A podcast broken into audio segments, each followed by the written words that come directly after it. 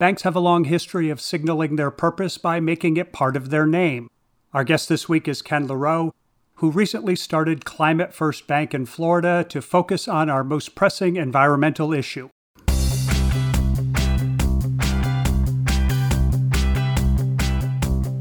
Actionable insights can help power smart decisions.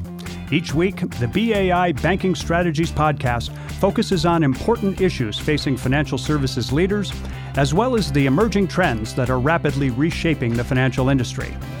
I'm Terry Badger, your host and the managing editor at BAI. Pull up a chair and join us. When Climate First is part of your name, it's clear where your priorities lie. Our guest this week is Ken LaRoe, founder and CEO at Climate First Bank.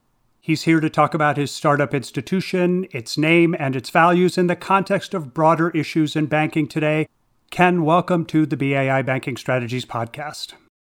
Thank you very much, Jerry, for having me. It's truly an honor. So, Ken, start if you could by telling us a little bit about Climate First Bank. I know you have your offices in the Tampa St. Pete area in Florida. But are you set up as a brick and mortar operation or are you primarily a digital bank? How should we be thinking about that? And how should we be thinking as well about the niche that you're trying to fill?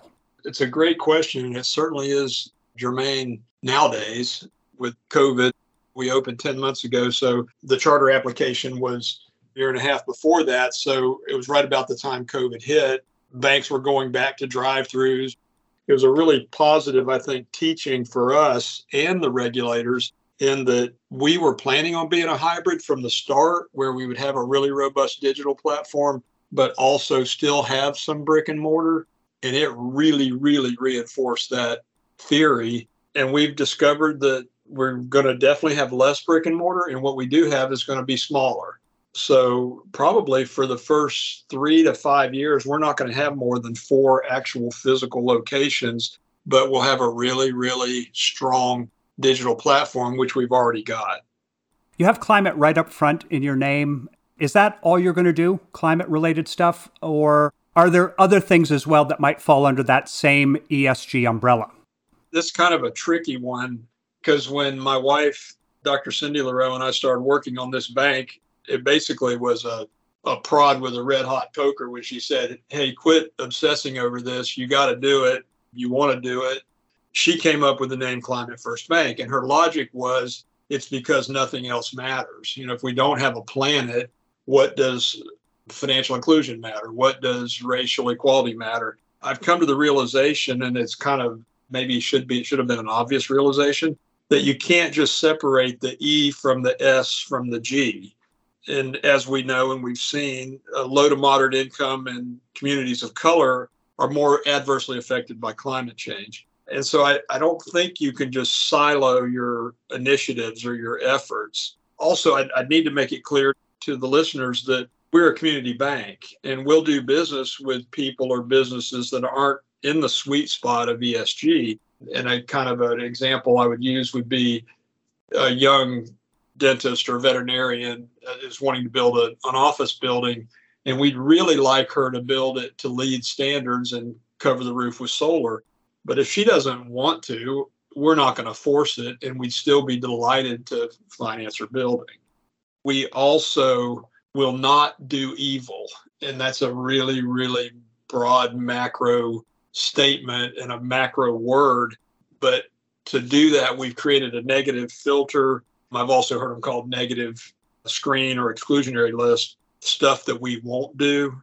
And that's things like extractive industries, which in Florida includes sod farming, dirty energy, guns, porn, for profit prisons, bad agriculture.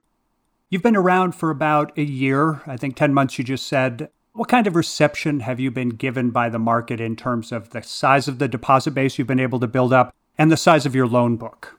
Knock on wood, it's been truly amazing to me where we are, especially having started and scaled, exited two banks previously.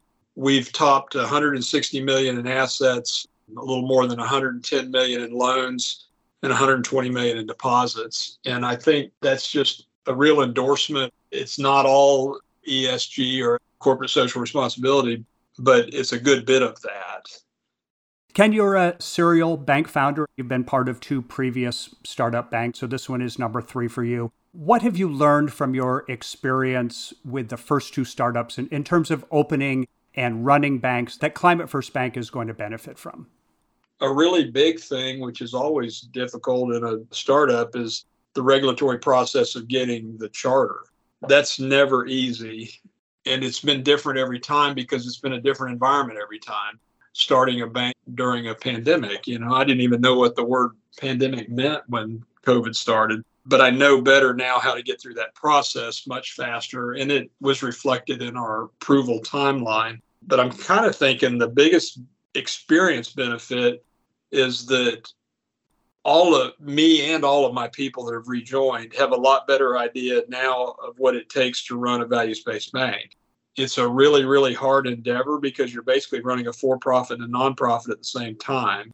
And those two endeavors sometimes have competing initiatives. So, uh, an example window envelopes. We all get the window envelopes with a bill or whatever, or a statement that's got the plastic in it that messes up the recycling or recyclability of the paper. And we decided early on we were not going to have any plastic window envelopes, and we told all our vendors we're not going to do it. Well, guess what? Our main vendor, ones that sends out the statement, said, "Well, we can't do that. We have this big machine that costs $150,000. If you put windows in there that don't have plastic, it'll hang on the envelope and jam it and it'll shut down our whole process. So what do you do? It's something that obvious and that in your face, and you're going to be sending a statement out to a customer from Climate First Bank that's got plastic in the window envelope. It's those kind of conundrum. In many cases, are, are impossible to do anything about. So, how did you solve that? well, in that case, it's pretty much just trying to go totally paperless and telling our customers, no, you can't get a, a bank statement. We're not going to provide it. If we do, it's going to cost. That helped a bunch, but there was there was nothing we could do. We couldn't switch vendors. It was tied to our core processor. So, Ken every bank, every credit union, every institution, both large and small, they're feeling a lot of competitive pressures these days. Uh, so you're starting a bank in a very challenging environment, not just COVID related, but competitive aspects of that outside of the pandemic. What have been the biggest challenges that you've had to face in getting this new bank off the ground? The biggest challenge was COVID and the regulators not knowing what to do about it. Like questions how are you going to open a branch when you have to protect your employees and your customers? Are you going to put up those big plastic things? Those kind of questions. But at the end of the day, COVID proved to be a great teaching tool. Showed us that we can work remotely and we don't need physical buildings. The other big challenge that all banks are experiencing is the absolute crush in the net interest margin. It's so much harder to, to make money now. Now that rates are turning kind of rapidly and unexpectedly, it, it should benefit everybody, but that's been a biggie. Another thing that banks are facing these days is problems and challenges in, in hiring and retaining talent, up to the point where the big players are offering all sorts of, of sweeteners. Citi recently said it was setting up a hub in a Mediterranean resort town in Spain to uh, try to attract workers. So, what does your experience tell you for the reasons why the industry is having the talent challenge? And is that something that you're facing as well? We definitely are facing it. Most specifically, in the Tampa Bay area where our headquarters are, and you know St. Pete, Tampa, we've really struggled recruiting executives in that market, and we're also having a terrible time recruiting executives to head our SBA division and residential lending divisions. However, we got a huge talent recruiting silver bullet in our values proposition. We actually have people seeking us out to come work for us, including our chief technology officer came to us after he saw a magazine article about the bank. And I think that's especially germane with millennials. I just read a study that nine out of 10 MBA students would prefer to work with a company that practices CSR, you know, corporate social responsibility. And I also read a study that showed that companies committed to CSR can reduce staff turnover by 50%. So that demographic were golden, but trying to recruit a 50 something executive has been a real issue. BAI also does survey work that cuts across the various generations of Americans. And we have found, similar to what you just said, that along with the greater embrace of technology, that the younger generations, the millennials and the Gen Z folks, they're also more about doing business with companies that they share values with. And this includes banks. What does this generational change in values, if you will, what does that bode for the banking industry? It's absolutely what's going on. And I think it bodes very, very poorly for community banks that have their head in the sand. If they're not embracing technology and working with their core and other vendors to, to provide, I guess I want to use a competitor's as an example. If they can't provide a Capital One digital experience for their customers, they're going to lose them. My millennial daughter and son in law, they won't step foot in a bank they refuse. If they can't do it online, they're not doing it. So it's a really big deal. And then, of course, it spawned all the fintech stuff, which, as we know, are not banks and have to have a bank to backstop their systems. But millennials and Gen Zs don't know they're not banks. It seems like every conversation relating to ESG, to environmental, social, and governance concerns in, in banking, always gets around to the issue of greenwashing the belief that institutions are more focused on appearing to care about ESG than they are about making substantive changes in how they operate or how they allocate capital. How do you, Ken, how do you think about the greenwashing issue? And as a longtime banker, do you have more understanding? Do you have more patience with the industry in terms of the pace of change that's feasible for them? There is definitely greenwashing going on. And my advice to anybody that's thinking about greenwashing is don't do it because you're going to get caught. Stuff does get contorted and twisted, and depending on where somebody's coming from or where some talking head is coming from. And the real problem is, as a species, we need to change everything we're doing immediately if we're going to survive as a species. However, a big bank that's banking a lot of oil or whatever, they have contracts. Those loans are contracts. They can't unilaterally go in and say, hey, guess what? We're calling your loan today. It's going to take time and there has to be a just transition. And nobody wants to have the lights go out, not even the, the most left leaning liberal out there. Uh, yeah, I do have more patience and I try to educate people on that all the time. And maybe that's something that, for instance, the big banks need to jump on is an educational campaign. The Russian invasion of Ukraine has added fuel, if you will, to both sides of the ongoing debate about the future of energy, what you were just talking about. For one side, it's evidence that we need more domestic sources of oil so that countries like Russia have less economic leverage. But on the other side, the war in Ukraine is seen as evidence that we need to move away faster from reliance on oil, period. Knowing that Climate First Bank is a member of the Fossil Free Banking Alliance, it's not hard to guess which side of the debate you land on that you sympathize with, but is it that easy a call to make to cut off fossil fuel lending across banking?